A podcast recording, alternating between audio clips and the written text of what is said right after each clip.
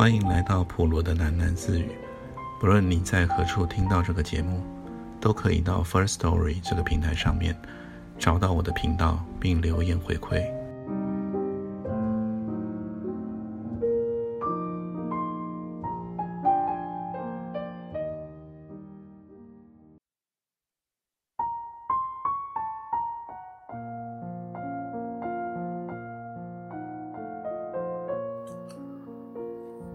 忘记了是什么原因。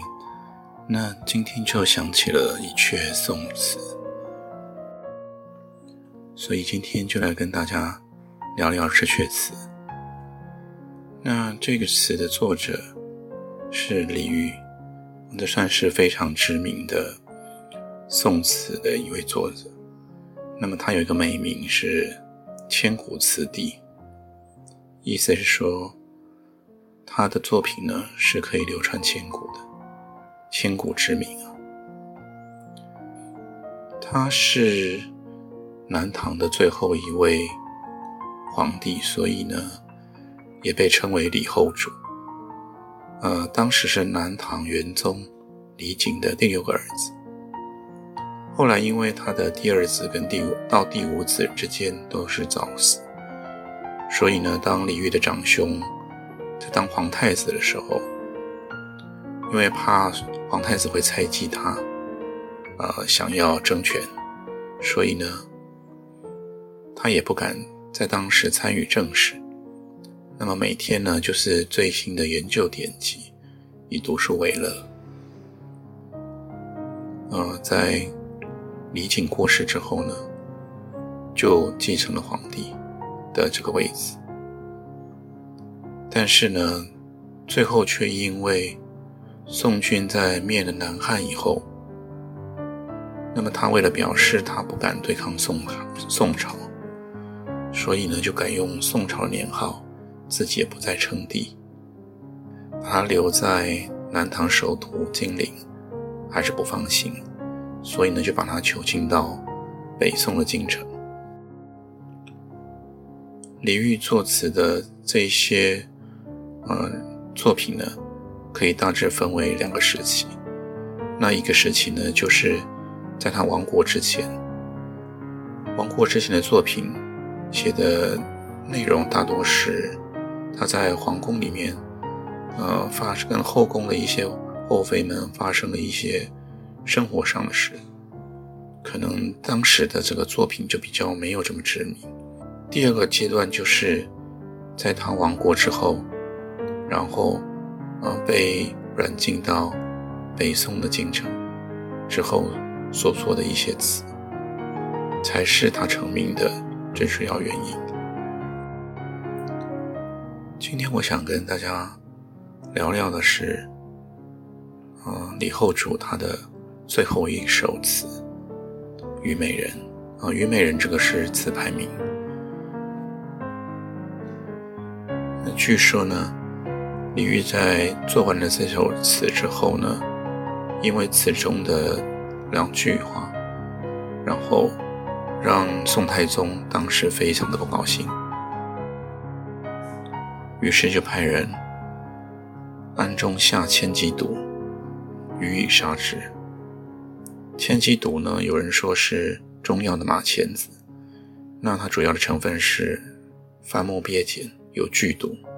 而且服用以后呢，会全身抽搐，死状极其痛苦。那这是发生在他的四十二岁生日之后不久。最后，小周后呢，一知知道这件事以后，他也是悲痛欲绝，不久也随之死去。那小周后就是当时与他一起被软禁在北宋京城的。最爱的妃子，我先来念一下这阙词：春花秋月何时了？往事知多少？小楼昨夜又东风，故国不堪回首月明中。雕栏玉砌应犹在，只是朱颜改。问君能有几多愁？恰似一江春水向东流。这阙词就是在写他是怎么样的怀念他以前在故国的很多美好的往事，然后再对照到他现在被软禁的状态，所以呢，惆怅的感觉当然就会一直从心里面不停的流泻出来。我这一阙词在一开始前面几句啊，就是春花秋月。那春花秋月呢，本来都是指，它是指涉一些比较美好的事情，但是他这边却说春花秋月何时了？也就是意思是说，呃，他不想再看到这些美好的事物了。为什么？因为他现在。如果再回想到他以前在他精灵的皇宫里面那些美好的事情的时候，只是让他觉得现在更难过而已。往事知多少？哦，那这也是同样的意思。小楼昨夜又东风，故国不堪回首月明中。他昨天呢，从他小小的楼阁走到了可能是类似阳台的地方。那吹着和缓东风，虽然有明月，但是他想起了他以前的事情，也只是不堪回首而已。雕栏玉砌应犹在，只是朱颜改。雕栏玉砌在这边指的，就是指他在金陵城的皇宫，他美丽的皇宫应该都还好好的待在那里。只是朱颜改改变的呢，只有我的容颜变得更憔悴了吧？问君能有几多愁？如果你问我我的愁绪有多少呢？恰似一江春水向东流，就像我在金陵城的长江边，那一江源源不尽的春水向东流去。其实这阙词呢，说起来也是蛮白话的。那么它最令人称赞的地方，就是它的用词非常的具有景象生光。